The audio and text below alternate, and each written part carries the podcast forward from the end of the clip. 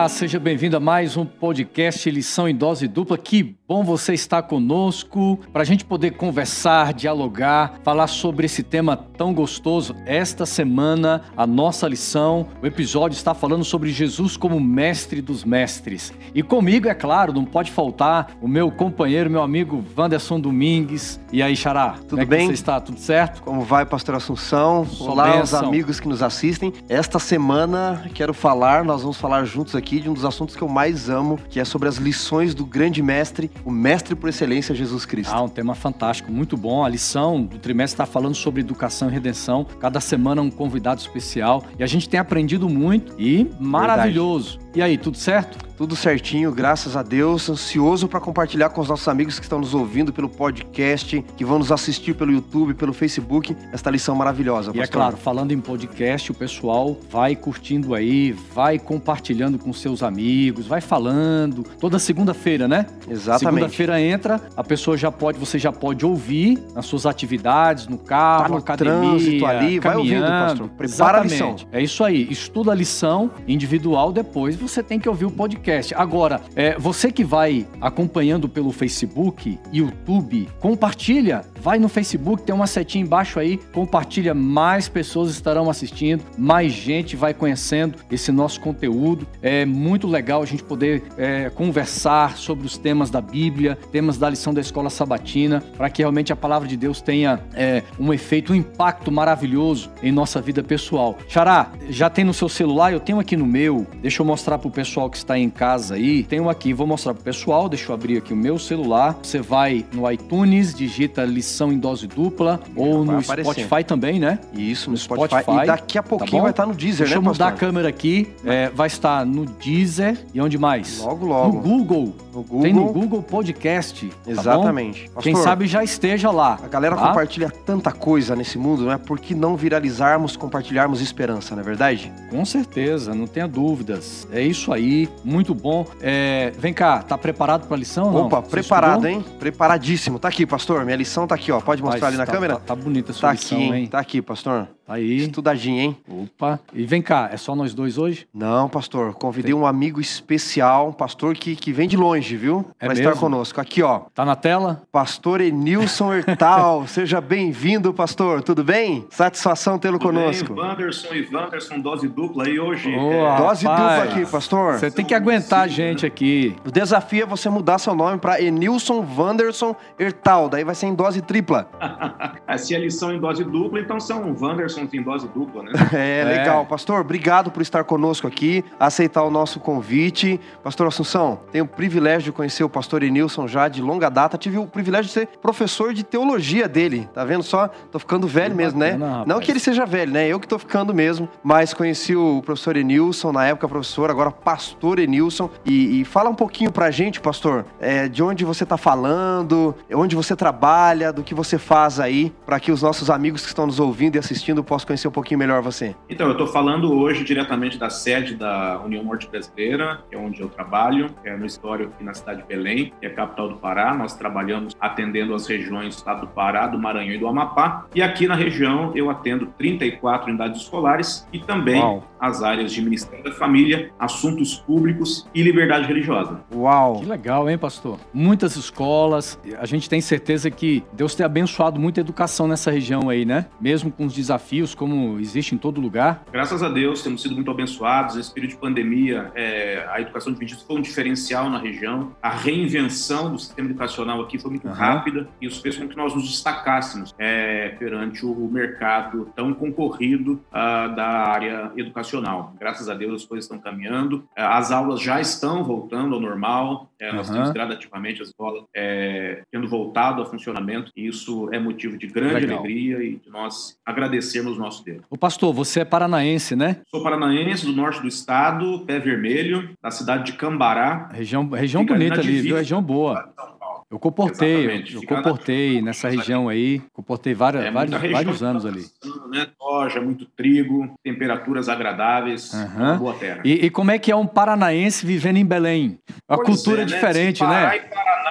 Pará e Paraná são tão distantes, mas separados por apenas uma sílaba, né? Então, é verdade. É uma cultura diferente, o paraense é um povo muito acolhedor e tem sido uma bênção viver nessa distante, é verdade, mas com muita recompensa, não apenas nos relacionamentos, mas com os frutos colhidos na obra, tanto na de ganhar almas, né, como também na educacional. Sabe que eu já morei na divisa com o Pará, eu fui pastor no Tocantins, na região de Araguatins, conhecida como Bico do Papagaio, e é divisa com o Pará, e eu fui pastor de muitos irmãos paraenses que atravessaram o rio, vieram morar, né, no lado do Tocantins, gente fantástica, um povo vibrante, um povo assim, missionário, eu tenho saudade. Então, vai o nosso abraço para o povo, para os irmãos, para a igreja do Pará. Que Deus abençoe vocês, né? Nós acreditamos, viu, pastor, que é claro que você é bem conhecido aí, o povo do Pará, de alguma forma, muitos vão assistir, estarão e já estão assistindo aqui a nossa lição, ouviram durante a semana no podcast e agora pelo Facebook, pelo YouTube também. Agora, diz uma coisa, na verdade, eu tenho certeza, como eu morei na divisa, eu tomava o açaí que vinha do Pará, né? Eu tô com muita vontade, quem sabe um dia você se lembre aqui do seu... dos Wanderson aqui, manda pra gente, ô Enilson, um açaí, pastorzão, rapaz. Agora eu preciso aqui confessar um pecado. Ele mandou. Aí já mandou. Porque você eu estive lá há poucos dias, você que não compartilhou, e ele mandou então uma caixa, quase que tombou o avião. E eu tenho um pouquinho ali e eu vou te repartir um pouco, tá bom? Olha, promessa é dívida. Ainda bem que eu trouxe esse assunto aqui. Mas é forte, viu, pastor? Quando eu cheguei lá, vou contar aqui o que aconteceu, me falaram, pastor Wanderson, aqui o camarada que é bravo, macho mesmo, ele tem que comer o açaí puro. E eu caí nessa, pastor. Comi o açaí puro, chegou a escorrer lágrimas, assim. Não, açaí é maravilhoso. Aí me falaram, pastor, você tá chorando? Eu falei, não, é saudade de São Paulo mesmo, porque eu aguentei, mas o negócio é forte, viu? É o mais puro. Obrigado, viu, Enilson? O bom é que você tá prometendo, me compartilhar o açaí com muitas pessoas como testemunhas, entendeu? E eu vou tentar tomar esse açaí igual o paraense ali, com peixe, difícil, entendeu? Hein? Açaí com peixe, logo pela manhã, né, Nilson? Eu quero ver se ele consegue. Você pode dar umas dicas pra gente também de como preparar um açaí. Peixe, açaí, farinha de mandioca. Pronto, tá aí. Pronto. E, pastor, não é só o Pará, né? Pará, Maranhão e Amapá. Um abraço para todos esses estados que estão nos acompanhando aí também. Pessoal do Maranhão.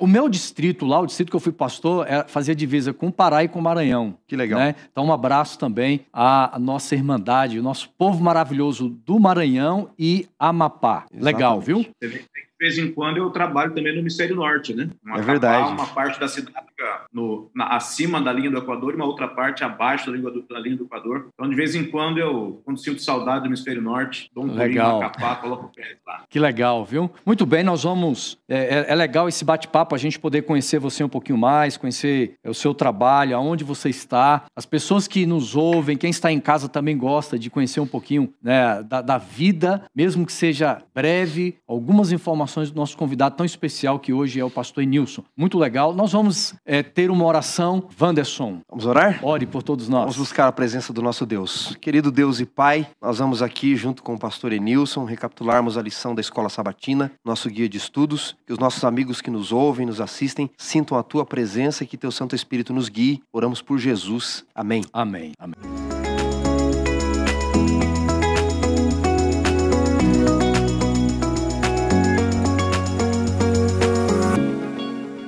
Então já estou com a minha lição, com o meu guia, todos nós, o tema da semana. Chegamos já no episódio 5, Jesus como mestre dos mestres. Eu quero já jogar para você o texto principal, 2 Coríntios capítulo 4, verso 6. Você quer que eu leia? Eu leia e você comenta. Pastor, vamos lá. Vamos fazer o seguinte, você lê e eu quero fazer um comentário bem legal que eu trouxe aqui para a gente ler junto. Então vamos lá. Diz assim o texto bíblico, 2 Coríntios capítulo 4, verso 6. Porque Deus, que disse, das trevas resplandecerá a luz, Ele mesmo resplandeceu em nosso coração para a iluminação do conhecimento da glória de Deus na face de Cristo. Que coisa fantástica esse texto, né? Eu trouxe aqui, pastor, uma carta, nós sabemos que ela não é verídica, mas como a lição introduz com a história de Billy Graham, falando de um soldado que queria muito, ver muito linda essa a face do comandante, porque do general, né? É. Que ele nunca tinha visto, e ele tá todo ferido e de face para baixo, o comandante, o general dele, né? Ele entra ali naquela parte de baixo, daquela cama ali, daquele local, para ver a face, né? O soldado vê a face dele. Sempre foi, viu, Enilson, uma expectativa, um anseio das pessoas entenderem da face de Jesus, verem a face de Jesus. E eu trouxe uma carta aqui, supostamente colocada sobre o senador Públio Lentos ao imperador Tibério César, e fala sobre a face de Jesus. Eu queria ler um pedacinho, um trechinho dela, porque muitos naquela época de Tibério já queriam saber como era a face de Jesus, não é? E aqui ele diz assim, não é? Há muitos que querem saber como era a face, o rosto de Cristo, não é? E ele diz assim: ele é um homem de estatura média e muito belo no aspecto. E há tanta majestade no rosto, ele tá falando sobre Jesus, como as pessoas o descreviam. Há tanta majestade no rosto que aqueles que o veem são forçados a amá-lo ou temê-lo. Tem nos cabelos cor de amêndoa, bem madura, são distendidos até a orelha, e das orelhas, as orelhas até as espáduas, na cor da terra, porém mais reluzentes. Ele tem no meio da sua fronte uma linha separando os cabelos, na forma em seu uso dos nazarenos. O seu rosto é cheio, no aspecto é muito sereno, nenhuma ruga há no rosto, ou mancha que se vê na face, que é de cor moderada. O nariz e a boca são irrepreensíveis. A barba é espessa, mas semelhante aos cabelos, não muito longa, mas separados pelo meio. Seu olhar é muito afetuoso e grave, tem nos olhos expressivos e claros, e que surpreende que é resplandecente no rosto como raio de sol. Porém, ninguém pode olhar fixo no seu semblante, porque quando se olha, apavora, e quando ameniza, faz chorar, e se faz amar, e é muito alegre, e tão belo quanto sua mãe era. É uma carta que nós sabemos que ela não é verídica, mas mostra que naquela época muitas pessoas queriam ver a face de Jesus. Pastor Enilson, pastor Assunção, não se pode arqueológica e teologicamente saber ao certo como era a face de Cristo. Mas a lição dessa semana vai nos mostrar porque de propósito Deus não permitiu que nós soubéssemos, se nós não sabíamos como era a caricatura de Jesus de fato. Porque se nós não soubéssemos, nós buscaríamos a sua face, outros aspectos da humildade, do amor e de outras coisas mais. Até porque há muita especulação com respeito a como seria a face de Cristo, né? Exato. A tentativa de buscar, dentro da cultura da época, a reconstrução de uma fisionomia, de um rosto, mas o mais importante realmente é o que você tem colocado aqui, né? É quem esse mestre, quem esse Jesus, ele está querendo resplandecer, ele quer revelar. Outros aspectos, né, da sua face que não são só os físicos. Exatamente. Pastor Enilson, nós estamos entrando aqui, depois do pastor contar essa história, de nós entrarmos nesse conceito bíblico. Eu gostei muito da história que o autor colocou para nós, quando o soldado ferido, ele clama para ver o rosto do seu general, até porque havia ali um sentimento de admiração, um sentimento de respeito, e quando o general se inclina, ele pede para ver o rosto e uma lágrima cai, né? A gente fica pensando como o ser humano ele tem o desejo de ver essa glória de Deus. Isso é um desejo antigo que nós encontramos já na Bíblia, não é verdade? É um desejo antigo, parece que aquilo que é invisível chama a nossa atenção, e talvez seja exatamente por isso que Deus seja invisível, né? Ele quer chamar a nossa atenção e nos chama exatamente nos aspectos que geram mais a nossa curiosidade. De maneira que essa invisibilidade de Deus faz com que nós tenhamos esse maior interesse. A gente pode ver, né, exemplos como o de Moisés, que entendo o contato pessoal com Deus, embora não vendo a sua face, ainda ele pede para poder vê-lo. E Deus, naturalmente, para que Moisés não fosse destruído, pede para que ele veja só depois que ele está já de costas. Moisés ali, né, do racho da rocha, vê um pouquinho, né, das costas de Deus, se nós pudéssemos aqui, né, transformar Deus em uma imagem. Então é realmente uma curiosidade nossa de vermos a face de Deus. E que bom que nós temos essa curiosidade, porque isso nos atrai ainda mais a ele e aumenta o nosso desejo de um dia, quando Jesus voltar, podermos ver face a face aquele que é o nosso Criador. Sabe o que é legal, Enilson? Disso tudo que você falou, né? Moisés querendo ver a face de Deus. A autora americana e voz profética aos adventistas, Ellen White, ela nos diz que desde que o pecado entrou no mundo, Deus, o Pai, nunca mais se revelou à humanidade. Portanto, o Jeová do Antigo Testamento é Jesus. Ele diz isso claramente no Evangelho de João, especialmente no capítulo 8. O anjo do Senhor que aparece é Jesus. Todas as teofanias são aparições de Jesus. E como você disse, não é? Essa invisibilidade, especialmente do Pai, fazia com que muitos quisessem vê-lo, não é? E aí Filipe pergunta para Jesus no capítulo 14 de João. Posso ler aqui para vocês? Posso ler, pastor Assunção? Vamos lá. Filipe diz assim, não é? Capítulo 14. 14 de João, versículos 8 em diante. Replicou-lhe Filipe: Senhor, mostra-nos o Pai, isso nos basta. Ele achou, de repente, que Jesus ia fazer uma aparição do Pai ali, um retrato do Pai, não é? Fazer aparecer um iPad na mão e aqui é o Pai, não é? E aí Jesus olha para ele e diz assim: Filipe, há tanto tempo eu estou convosco que você não me tens conhecido? Quem vê a mim, vê o Pai. Como você me pergunta, mostra-nos o Pai? Ele está dizendo: eu sou a representação do Pai. Uhum. E aí vem uma pergunta teológica, não é? Em que sentido as pessoas podiam olhar para Jesus e ver Deus o Pai, não é? Até porque essa pergunta é muito profunda, né? Mostra-nos o Pai. É muito profundo, porque veja, na cultura judaica, mesmo para aqueles que entravam no templo, o templo tinha acesso só ao sacerdote, no lugar santíssimo, só ao sumo sacerdote, Deus se manifestava através da Shekinah. Eles não manifestavam nem o nome de Deus publicamente. Então Filipe é ousado, né? Nós queremos ir além do sumo sacerdote que tem que ir com o rosto vendado ali para não ver a Shekinah, não é? Já não existia mais no tempo dele, mas tempos atrás a Shekinah se manifestava no templo que Salomão havia construído, no próprio santuário que Moisés havia feito. E aí Filipe diz: nós queremos ir além do sumo sacerdote, nós queremos ver o Pai em seu poder, em sua glória. E o que Jesus parece estar dizendo é o seguinte: Filipe, mais importante do que ver Deus em sua glória, né, Nilson? Em seu poder e majestade, até porque nós seríamos destruídos se assim fôssemos, em sua glória total se manifestar a nós. Mais importante do que isso é você ver o Pai naquilo que você precisa, não naquilo que você quer. E eu sou a manifestação do Pai naquilo que vocês precisam. Por isso Paulo vai dizer, nós vamos ver mais à frente, que ele é toda a manifestação da divindade em forma corpórea, né? Em Jesus reside toda a plenitude da divindade, mas não só naquilo que nós queríamos ver, naquilo que nós precisávamos ver. Já que estamos falando de educação, né, Nilson? Você sabe melhor do que eu, que você foi diretor de escola, cuida da educação aí em toda a região norte do país. O bom professor não é aquele que mostra, que dá ao aluno o que ele quer, mas aquilo que ele precisa, não é? Jesus veio exatamente para dar aquilo que as pessoas precisavam. E ele veio tornar didática essa visão de Deus, né? Por isso nós estamos tratando essa semana do assunto de Jesus como o mestre dos mestres. Porque quando Moisés pergunta quem é que está falando atrás da sarça ardente, ou por trás da sarça ardente, a resposta é: meu nome é eu sou, e Deus se cala a partir daí. Então o Antigo Testamento apresenta a Deus como eu sou, eu sou, eu sou, e nós não temos muitas outras informações. E aí vem Jesus para mostrar o Pai em termos de eu sou didaticamente. E aí ele diz: eu sou o caminho, a verdade e a vida, eu sou a ressurreição e a vida, eu sou a videira, eu sou o bom pastor, eu sou a porta das ovelhas. E ele então, a partir dessas ilustrações descritivas de eu sou, apresenta ao Pai, não para que nós tenhamos grandes teofanias, mas para que nós tenhamos a visão do Pai conforme nós realmente precisamos. Um Pai que nos atende, que nos sustém na medida das nossas necessidades. E todas essas apresentações didáticas de Jesus, né, explicando eu sou isso, eu sou aquilo, eu sou aquilo outro, são aplicações muito, muito importantes para que nós nos sintamos seguros nesse mundo tão inseguro. Legal. E aí, pastor Enilson, pastor Assunção, até pegando carona no que ele disse, e se você me permitir aqui, pastor Assunção, você que manda, viu? Inverter a lição. Porque a lição de quinta fala da entrada dele e dos primeiros discípulos, né? Que ele tem. O Enilson está falando de como ele vem e entra na história do mundo para representar quem é Deus o Pai. Desde a entrada, e aí eu vou inverter a lição.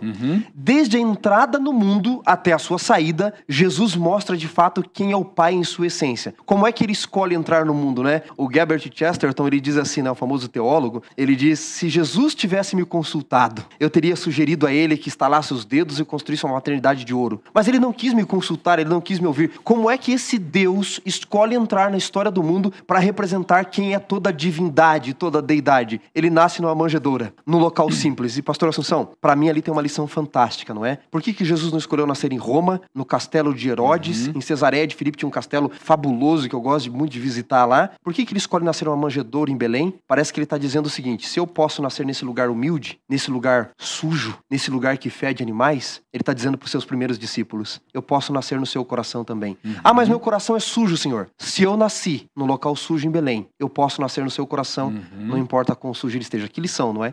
Aí quando você coloca Cristo desde o seu nascimento, já revelando o caráter do reino de Deus, porque além de revelar Pai, esse rei do universo, nós encontramos um Cristo que revela o caráter do reino deste rei. É muito interessante, porque quando nós vamos analisando, por exemplo, a linguagem linguagem do Novo Testamento, a linguagem de Paulo. Paulo, em alguns momentos, ele fala sobre Cristo e o reino de Cristo, se contrapondo com o imperador romano e o império romano. Então, Cristo revela o Pai, mas Cristo também revela o reino deste Pai, este reino eterno. E é fantástico porque desde o nascimento, na simplicidade, numa manjedoura, ali a gente consegue ver os traços do caráter deste Pai, os traços do caráter do reino. É fantástico porque a gente tem aquela ideia, é claro que o reino de Deus, ele é perfeito, ele é real. A promessa é de que viveremos num céu, numa nova terra, feito por ruas de ouro. E isso traz para nós a ideia de riqueza, mas por trás de toda a riqueza que o céu apresenta, o caráter de Deus não está deturpado pela riqueza como acontece muitas vezes no coração humano. É verdade. Né? Então é interessante a gente notar que mesmo na manjedoura, mesmo na simplicidade, há ali a manifestação do caráter extraordinário do Pai, o caráter de Deus. É fantástico quando a gente observa isso aí. Né? Jesus mesmo fala durante o ministério, não é que os reis estabelecidos, os governantes, estão para ser servidos. Ele olha para os discípulos e diz, olha, aprendam de mim, entre vós não será assim. Quem quiser ser o primeiro, seja o último. Quem quiser ser senhor, seja servo. São os paradoxos do reino, isso, né? Exato. Vive quem morre, primeiro é quem é o último, grande é quem é pequeno, senhor é quem é servo, e assim por diante, não é, pastor Enilson? Então, ele mostra na linguagem do reino, na sua vida, no seu trato para com os outros, na maneira como ele entra numa manjedoura, escolhe não nascer num castelo, num local simples. Ele começa a mostrar que o reino de Deus, essa é uma das lições do mestre, vai na contramão dos reinos humanos, não é? Os governantes, os que têm poder nesse mundo, o Enilson, ele fala muito sobre liderança, inclusive, eles querem ser servidos, mas o verdadeiro líder é aquele que existe para servir. E essa é a lição de Jesus, né? Agora, eu queria jogar para o pastor Enilson, você que é da área de educação, porque o tema da lição vem dizendo Jesus como mestre dos mestres. Eu acredito, pastor, eu também fui professor, né? Eu fui capelão e professor também, mas já tem algum tempo, a gente esquece um pouquinho. Mas você que está no dia a dia, você sabe muito bem que há algumas virtudes essenciais na vida de um educador, né? De um professor, que marca a vida dos alunos, não é verdade? Que vai além daquilo que ele ensina, por exemplo, o professor de matemática, ele ensina um cálculo ali, né? Mas a gente sabe que por trás do cálculo, por trás da matemática, o professor, como professor, como estilo de vida, ele consegue jogar, né, sobre o aluno muito mais coisas além dos cálculos e além do fundamento da matemática. É verdade, pastor. Há poucos dias nós celebramos o Dia do Professor e anualmente eu recebo algumas mensagens, especialmente dos meus alunos mais antigos, são aqueles do final da década de 90. Uhum. É verdade. Nenhum deles, quando faz contato comigo, e existem alguns daquela época com quem eu tenho contato diariamente, nenhum deles se lembra de qualquer conteúdo que eu tenha ministrado. Mas uma mensagem que me chamou muito a atenção, que eu recebi no Dia do Professor, dizia o seguinte: não me esqueço do nosso encontro marcado debaixo da árvore da vida, no primeiro dia da eternidade, exatamente às 13 horas. Nós fizemos esse combinado no dia 17 de julho de 2003, já faz 17 anos, e esse aluno não se esqueceu ainda. Então a gente percebe que nós educamos muito mais pelo que somos do que pelo que falamos. E Jesus foi exatamente assim. Ele ensinava muito mais por aquilo que vivia do que propriamente em cima daquilo que ele... E nós, muitas vezes, caímos na tentação de querermos, com os nossos sermões, com as nossas mensagens, com as coisas que nós escrevemos, né, deixar uma influência positiva na vida das pessoas. É claro que isso tem o seu lugar, mas nós precisamos, de uma preponderante, valorizar muito mais a nossa essência do que propriamente a nossa produção. Agora, olha só, como o pastor Domingues trouxe aqui, já antecipou essa lição de quinta-feira, falando dos primeiros discípulos, é interessante porque dentro do contexto da época, os fariseus, por exemplo, classificavam as pessoas, muitas delas de acordo com o local de nascimento, por exemplo, até mesmo a profissão, né? E a gente sabe que aos olhos dos fariseus, a profissão de um pastor de ovelhas, eles não valorizavam, né? E a gente nota aqui na lição, na Bíblia, que este grupo de homens, que por mais que eles não fossem valorizados a sua profissão pelo grupo dos fariseus, mas eles são valorizados pelo céu. A eles é anunciado o nascimento de Cristo de uma forma, não é uma forma comum, porque não foi alguém que chega ali e diz assim, olha, eu passei e vi que nasceu o Messias. Homens que de um lado eles não são valorizados pela sua profissão, pela sua pessoa, mas o céu olha de uma forma diferente para aqueles homens. Isso demonstra a forma como Jesus olha para o ser humano, como Cristo leva tão a sério essa questão do discipulado, essa questão de mestre e discípulo. É maravilhoso quando a gente vê isso na palavra de Deus. É fantástico, pastor. De fato, a profissão de pastor de ovelhas não era nem um pouco benquista na sociedade de Israel naquela época. Estava num dos níveis mais baixos da sociedade e era muito mal visto dizer que você era pastor. Aí nós poderíamos incluir pescadores, carpinteiros também. Os pescadores estavam num nível um pouquinho acima do pastor. O pastor ainda estava pior ainda. Pescador e carpinteiro eram um nível um pouquinho melhor. Os pastores de ovelhas, eles eram muito mal vistos, até em sua moralidade. Mas este grupo em especial, Ellen White narra assim, no livro Desejar de Todas as Nações, eles tinham um coração de busca, de buscar a Deus, expectante pelas coisas vindouras, e discutiam naquela noite coisas relacionadas ao Messias. E é nesse momento que os anjos aparecem cantando glória a Deus nas alturas e paz na terra aos homens a quem Ele quer bem, mostrando a aliança do céu para com a terra, não é? Ou seja, no momento da sociedade judaica, Deus aparece para um dos grupos mais malquistos na sociedade para mostrar o seguinte: se eu pude tornar esses homens meus discípulos, o que eu não posso fazer através de você também. Isso é uma missão do professor, não é, Nilson? É legal o que você falou, porque parece que Jesus escolhe para os seus primeiros discípulos seres completamente desclassificados, né? E ser discípulo pressupunha a ideia de que um dia esse seria igual ao mestre, né?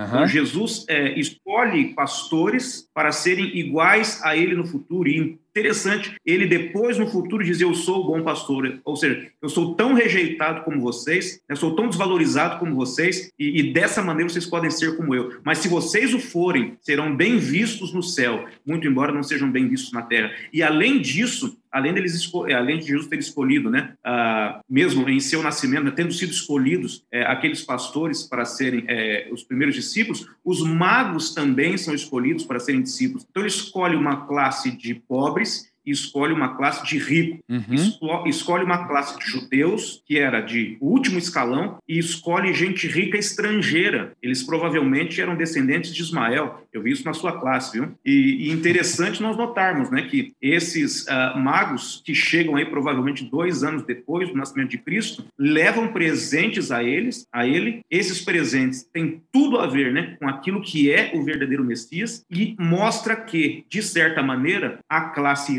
rica de Judá não reconhece o nascimento de Jesus, mas estrangeiros reconhecem. Verdade. É uma lição para nós. Muitas vezes nós estamos esperando pela volta de Jesus, e pode ser que gente que não seja, né, da nossa linhagem, né, perceba muito mais a proximidade da vinda dele do que nós mesmos. Nós podemos cair na mesma falha dos judeus que não perceberam a primeira vinda de Cristo. Nós também podemos não perceber a segunda. Agora, olha só, quando nós compreendemos que nós temos aqui os pastores, homens que vieram do Oriente, eles adoram a Cristo. O autor da lição coloca uma frase, eu queria jogar para vocês aqui, para a gente poder conversar um pouquinho sobre ela, porque tem a ver com educação. Diz assim, a educação cristã está fundamentada na adoração cristã. De fato, porque eu sou transformado à imagem daquilo que eu contemplo.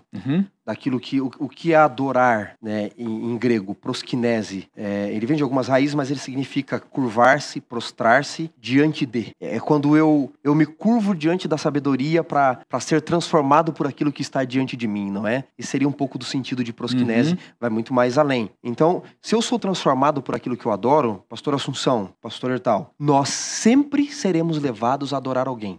Pode olhar os supostos não religiosos. Eu tenho muitos amigos não religiosos, que eles adoram o Corinthians Futebol Clube, o São Paulo Futebol Clube, o Palmeiras Futebol Clube, né? O Parmeira, como diz na minha terra. E olha que nem ganha Mundial, os palmeirenses vão brigar comigo agora, né? Você não é palmeirense não, né, Nilson? Mas veja, alguns adoram o heavy metal, Iron Man, alguns adoram o Justin Bieber, Shawn Mendes, e assim por diante. Eu sempre vou adorar. Uma filosofia. Né? E percebe que eles mudam o jeito de vestir, o jeito do corte de cabelo, o jeito de comer, o jeito de falar. Se eu sou, sempre vou ser levado a adorar alguém, e adorar é me curvar diante de para receber a imagem daquele, porque quando eu me curvo na ideologia da filosofia grega, eu me curvava diante da estátua e a sombra dela, ou o brilho dela refletido do sol, vinha sobre mim. Então, por que não adorar aquele que me criou? Aquele que morreu por mim? Essa é a ideia de adoração e de educação. Pode ver que os alunos, eles imitam o professor, eles bebem do professor, eles pegam o conhecimento do professor. Aí tem um problema,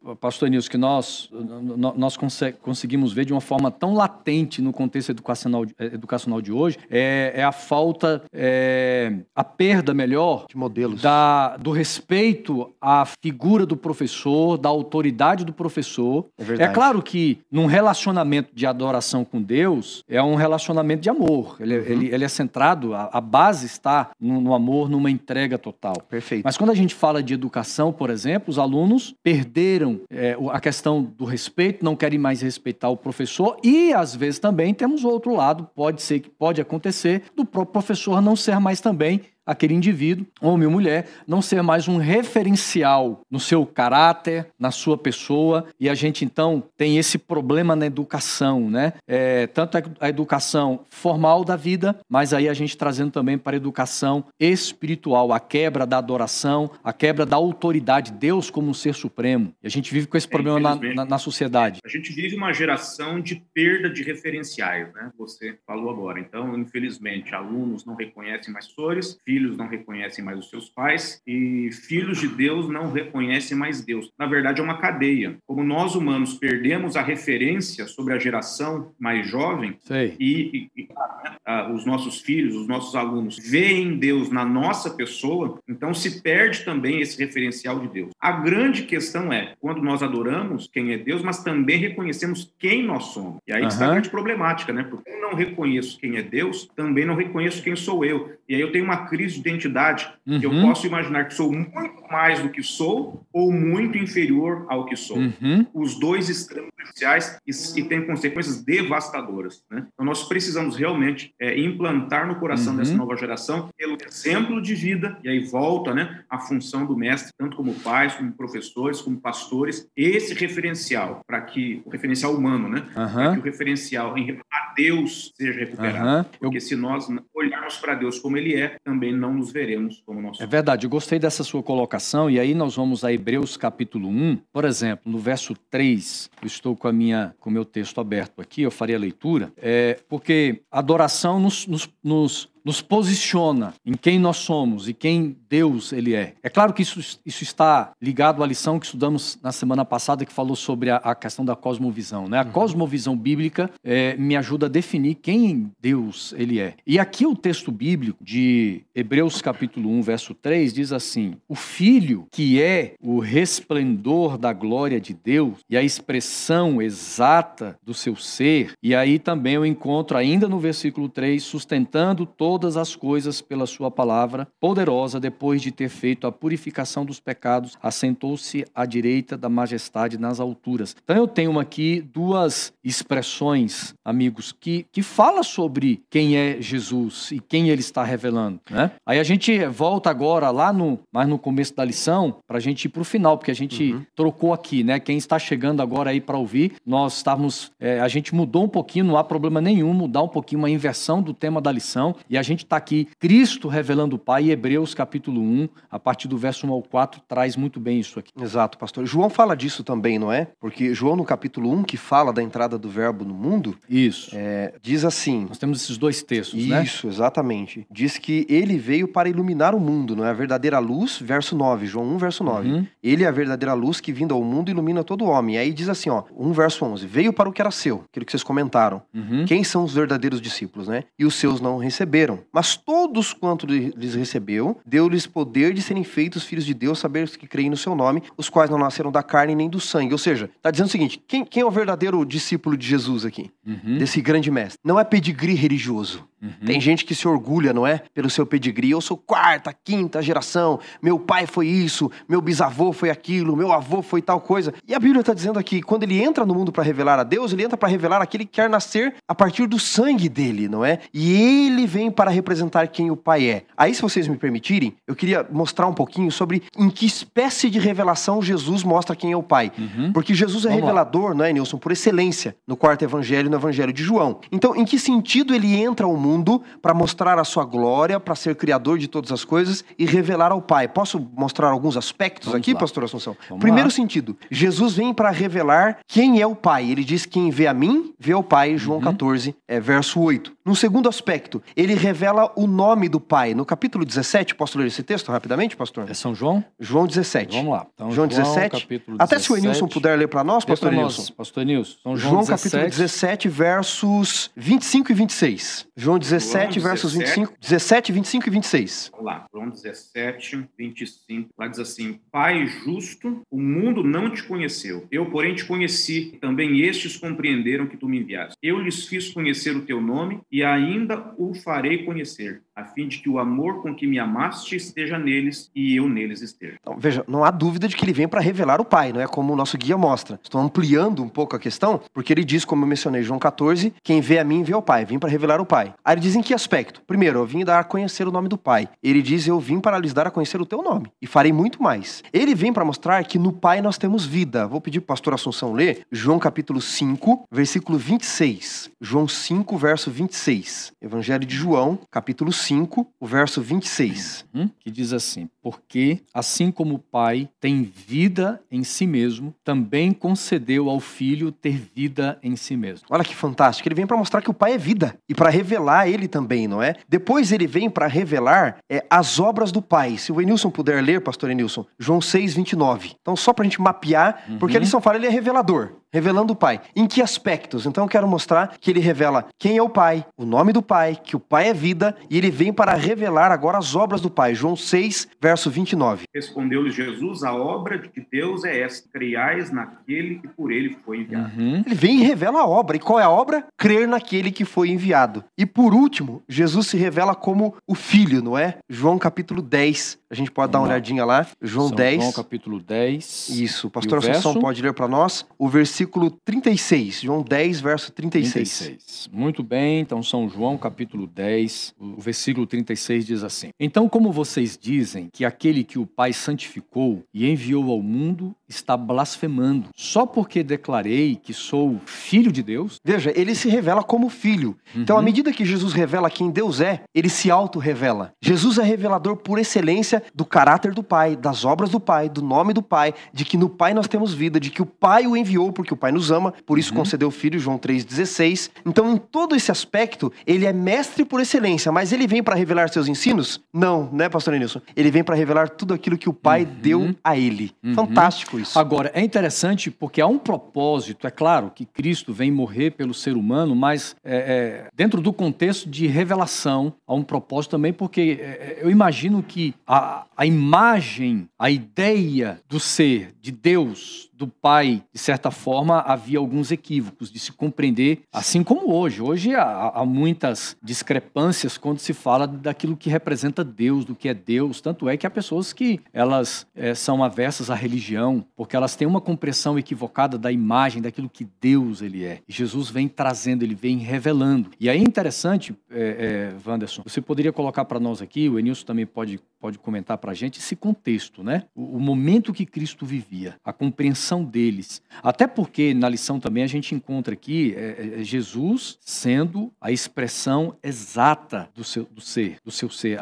Cristo como expressão exata, Cristo como aquele que revela a glória do Pai, como a imagem do Pai, né? Há um contexto histórico também e que ele se aplica aos nossos dias. Quando Jesus entra na história do mundo, pastor, o mal estava quase para dominar o mundo completamente, não é? Ellen White comenta no livro Desejado, no capítulo A Plenitude dos Tempos, de que a face das pessoas era mais parecida com a face do diabo do que com a face de Deus. Tanto que Jesus tem que curar umas cidades inteiras de endemoniados porque o mal estava dominando. Satanás havia lançado sombras de dúvida sobre o caráter de Deus, de que Deus era injusto. Então, quando Jesus entra na história do mundo, Paulo vai falar disso em Romanos 3, a partir do versículo 25 até o 27, ele vem não só para salvar o homem. Jesus vem para fazer duas coisas: salvar o homem, mas salvar Deus. Aí o nosso ouvinte pode perguntar, em que sentido vem salvar Deus? Ele vem vindicar o caráter de Deus. Por que que ele vem fazer isso? Porque se ele vem para nos dar vida eterna, mas o caráter de Deus é estranho a nós, eu não sei se o Enilson aprendeu isso ou você, mas eu caminhava 5 km para ir a pé até a escola, quase 6 lá, e minha avó dizia, nunca fale com estranho, nunca aceite presente de estranho. Então se Jesus morre por nós, nos oferece a vida eterna, mas o caráter de Deus é estranho, nós não aceitamos presente de estranho. Então antes de morrer, né, Enilson, o que que ele faz? Ele revela quem o Pai é, ele torna o Pai conhecido a nós. E agora que o Pai é conhecido, que o caráter não é mais estranho, porque quem vê Jesus vê quem o Pai é,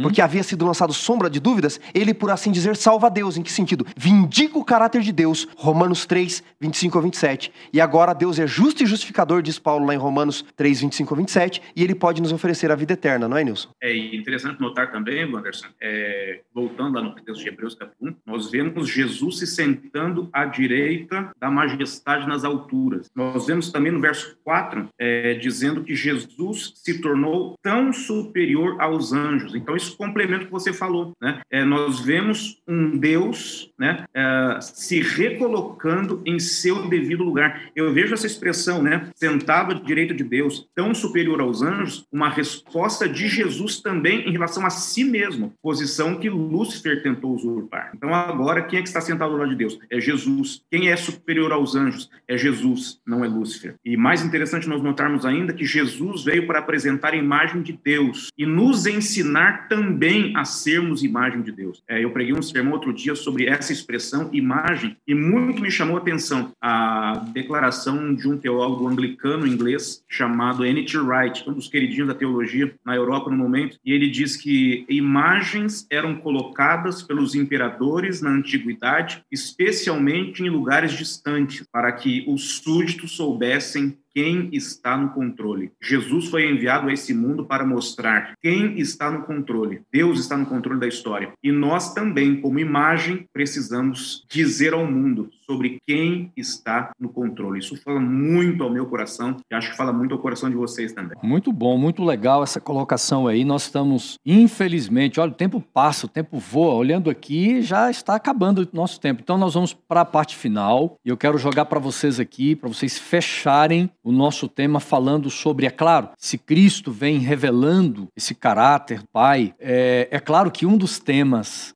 que nós encontramos na Bíblia está em 2 Coríntios, capítulo 5, e nós vamos ler, e a gente termina com isso aqui, a partir do verso 18, eu quero ler para vocês aqui, é o tema da reconciliação, que é algo extraordinário, é uma obra que é feita pelo Pai por meio de Cristo, nós vamos entender aqui brevemente, mas diz assim o versículo 18, 2 Coríntios, capítulo 5, verso 18, ora, tudo isso provém de Deus, que nos reconciliou consigo mesmo por meio de Cristo e nos deu o ministério da reconciliação, a saber que Deus estava em Cristo, reconciliando consigo o mundo, não levando em conta os pecados dos seres humanos e nos confiando a palavra da reconciliação. E aí o apóstolo Paulo termina, dizendo assim, portanto, nós somos o quê? Nós somos embaixadores em nome de Cristo, como se Deus exortasse por meio de nós, em nome de Cristo, pois pedimos que vocês se reconciliem com Deus. É maravilhoso essa abordagem do apóstolo Paulo, porque Cristo ele vem revelar o Pai, ele morre, mas através de Cristo há uma reconciliação. Nós, o Pai, Deus, reconciliando o ser humano com ele mesmo por meio de Cristo, mas também é uma reconciliação entre os seres humanos, né? Por isso que há um ministério da reconciliação, pastor Wanda. O pecado fez separação entre Deus e nós, entre nós e Deus. Não é um ditado no Oriente que diz assim, quando você pensar que Deus está longe, adivinha quem se afastou. Sempre somos nós. Adão e Eva, eles fogem de Deus. E aí a trajetória dessa narrativa épica, bíblica, é Deus o tempo todo indo atrás do ser humano, né? Adão, onde estás? Adão, por que você está se escondendo? O Deus bíblico, você não vai atrás dele, ele vem atrás de você. O Deus bíblico não é como o Deus pagão, que você tem que provocá-lo. É ele quem morre por você. Não é você que tem que manifestar, provocar a bondade dele. Então, enquanto o pecado faz separação, porque o pecado, ele nos separa da vida, ele é morte, como que Deus escolhe fazer a reconciliação? Com ele mesmo, porque Jesus é Deus morrendo no meu e no seu lugar, você que está nos ouvindo, nos assistindo. E é Cristo quem faz a reconciliação, porque o preço precisava ser pago. E o salário do pecado é a morte, não há remissão de pecado se não houver derramamento de sangue. Então ele nos reconcilia com Deus, sem Deus dar o jeitinho brasileiro, sem Deus passar a mão sobre os pecados, ele paga o alto preço, é isso que Paulo fala em Romanos 3, que eu mencionei 25 a 27, porque ele torna Deus justo e justificador, ele tira essa sombra de dúvidas do caráter de Deus, e eu gosto desse texto que você acabou de ler, porque diz que Deus estava em Cristo, com Cristo na cruz, reconciliando consigo o mundo. A gente às vezes tem a ideia de pensar que Deus ficou no céu de braços cruzados, e Jesus veio fazer tudo. Não se envolveu. Não, ele estava com Cristo na cruz, olha que fantástico. Onde estava Deus? Com Cristo na cruz, reconciliando consigo o mundo, porque Deus foi atrás dessa reconciliação. E Ellen White chega a comentar que o Pai estava ali, ao pé da cruz. Por mais que Cristo, quando ele grita, passe de mim, melhor, ele dá esse grito, Eloi, lama sabachthani, Deus meu, Deus meu. Porque me desamparaste, o outro termo ele fala no jardim do Getsêmane, passa de mim esse cálice, mas na cruz agora, ele diz, ele expressa, Cristo joga para fora essa angústia da separação que há, de certa forma, mas ao mesmo tempo o Pai está ali, participando ativamente desse momento de reconciliação. Que coisa extraordinária a gente parar para pensar, Isso é fantástico, Pastor Enilson? Fantástico. A gente vê Deus e o Pai unidos nesse momento para nos proporcionar essa condição de regenerados, de restaurados. E para mim, a máxima dessa expressão reconciliação acontece exatamente na cruz. Outro dia eu li uma anedota, uma historinha que dizia, imagine Jesus pendido da cruz e a lista dos seus pecados, como se fosse naquele papel, daquela impressora contínua,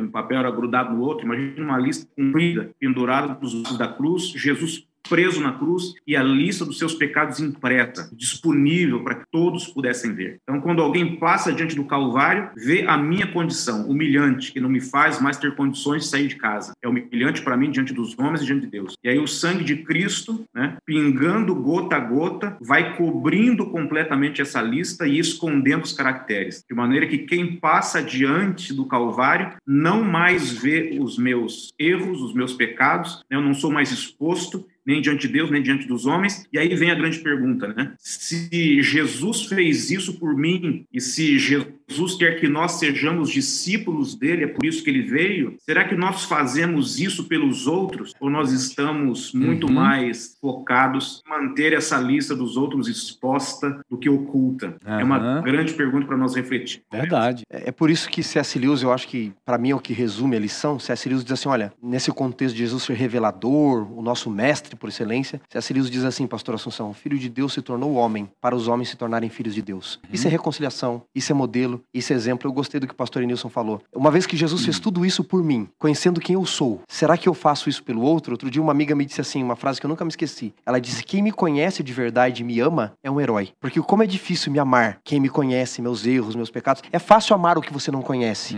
E Deus me conhecendo, ele me ama e me perdoa. Faço isso eu pelo outro? É uma pergunta para nós refletirmos. Algumas semanas atrás eu vi uma postagem numa das redes sociais, alguém escreveu assim, colocou uma arte ali interessante, escreveu assim, em reconstrução. Eu acredito que ela se referia a ela mesma, a pessoa, em reconstrução. E quando nós olhamos para o Evangelho do Reino de Deus, estudando a lição, a gente chega a essa conclusão que hoje nós temos a alegria da gente viver num tempo em que nós estamos em reconstrução, mas quem reconstrói não sou eu mesmo, mas é o carpinteiro, é Cristo. Alguém certa vez diz o seguinte, nós somos uma madeira bruta. Às vezes aquele galho de árvore que nasceu torto, e às vezes alguém diz assim, eu nasci assim, não tem jeito, Mas o carpinteiro conserta, o carpinteiro ele restaura, e como é reconfortador, como é prazeroso a gente sentir assim a certeza. Enilson e Wanderson, e eu coloco para vocês finalizarem com uma frase, a alegria que vocês têm de saber que vocês estão em reconstrução, isso deixa vocês felizes? Mas quem reconstrói, é claro, é Jesus? Eu gosto de pensar que o carpinteiro de Nazaré, que com as mãos entalhava as madeiras na carpintaria de José, com o poder do Espírito Santo e com a palavra, ele talha o meu coração, a imagem dele a cada dia. Amém. Coisa linda, né? Pastor Enilson, que bênção, né? Você, um homem restaurado. E me impressiona, né? Em Deus, sabendo quem eu sou, conhecendo todas as minhas debilidades, que bom saber, né? Que Ele é capaz de me restaurar completamente e me reconciliar com Ele. Que olha, provavelmente Ele vai ter muito trabalho comigo. Ah, é assim mesmo. Nós somos essa matéria-prima meio bruta, né? Mas assim como lá em Gênesis capítulo 1, verso 1, diz que Deus do nada criou todas as coisas, então Deus tem nos transformado. É por isso que estamos estudando neste trimestre a lição da Escola Sabatina falando sobre educação e redenção. Eu quero agradecer aqui os meus amigos pelo tempo que nós passamos, Wanderson Domingues, Enilson Hertel, lá de Belém, distantes, mais pertinho aqui pela tecnologia. Pastor, muito obrigado, viu? Foi um prazer te conhecer, é um prazer tê-lo aqui no nosso podcast, também na transmissão pelo Facebook e YouTube da Associação Paulista Sudeste. E muito bom ter você com a gente, viu? O privilégio foi meu. Muito obrigado aos Wandersons aí pelo convite. Foi um prazer ter passado essa aurinha com vocês, discutindo sobre esse assunto tão relevante da lição da semana. E que bom, né? Nós sabemos que temos um mestre dos mestres. É isso aí. E lembrando você que nos ouve, compartilha, assista semanalmente, toda segunda, né, Xará? Toda segunda-feira nós estamos lançando o podcast, então você já vai ouvindo a lição, e toda sexta-feira às 20 horas nas páginas do Facebook e YouTube da Associação Paulista Sudeste. Você sempre é bem-vindo, é o nosso convidado especial. A gente agradece também a sua fiel presença aqui conosco, que nós vamos encerrar com oração. Vou pedir ao pastor Enilson que ore por todos nós e nos peça a Deus, né, que venha derramar a bênção dele sobre a nossa vida. Pastor, ore por todos nós aí. Senhor, muito obrigado, porque na pessoa de Cristo, o Senhor Pai foi revelado, materializado em forma de homem, em todos os seus atributos, de maneira que nós conhecêssemos didaticamente quem é o Senhor. Obrigado porque assim, munidos do que realmente precisamos conhecer acerca de Ti, podemos caminhar nessa vida com esperança de um dia vivermos eternamente outra vez. E muito mais do que isso, que ao sermos discipulados pelo grande mestre dos mestres, nós possamos cumprir neste mundo também a nossa missão, que é preparar homens e mulheres, meninos e meninas, para também serem semelhantes a Cristo. Para que nós possamos, Senhor, alcançar esse elevado ideal, em nome de Jesus. Amém. Amém.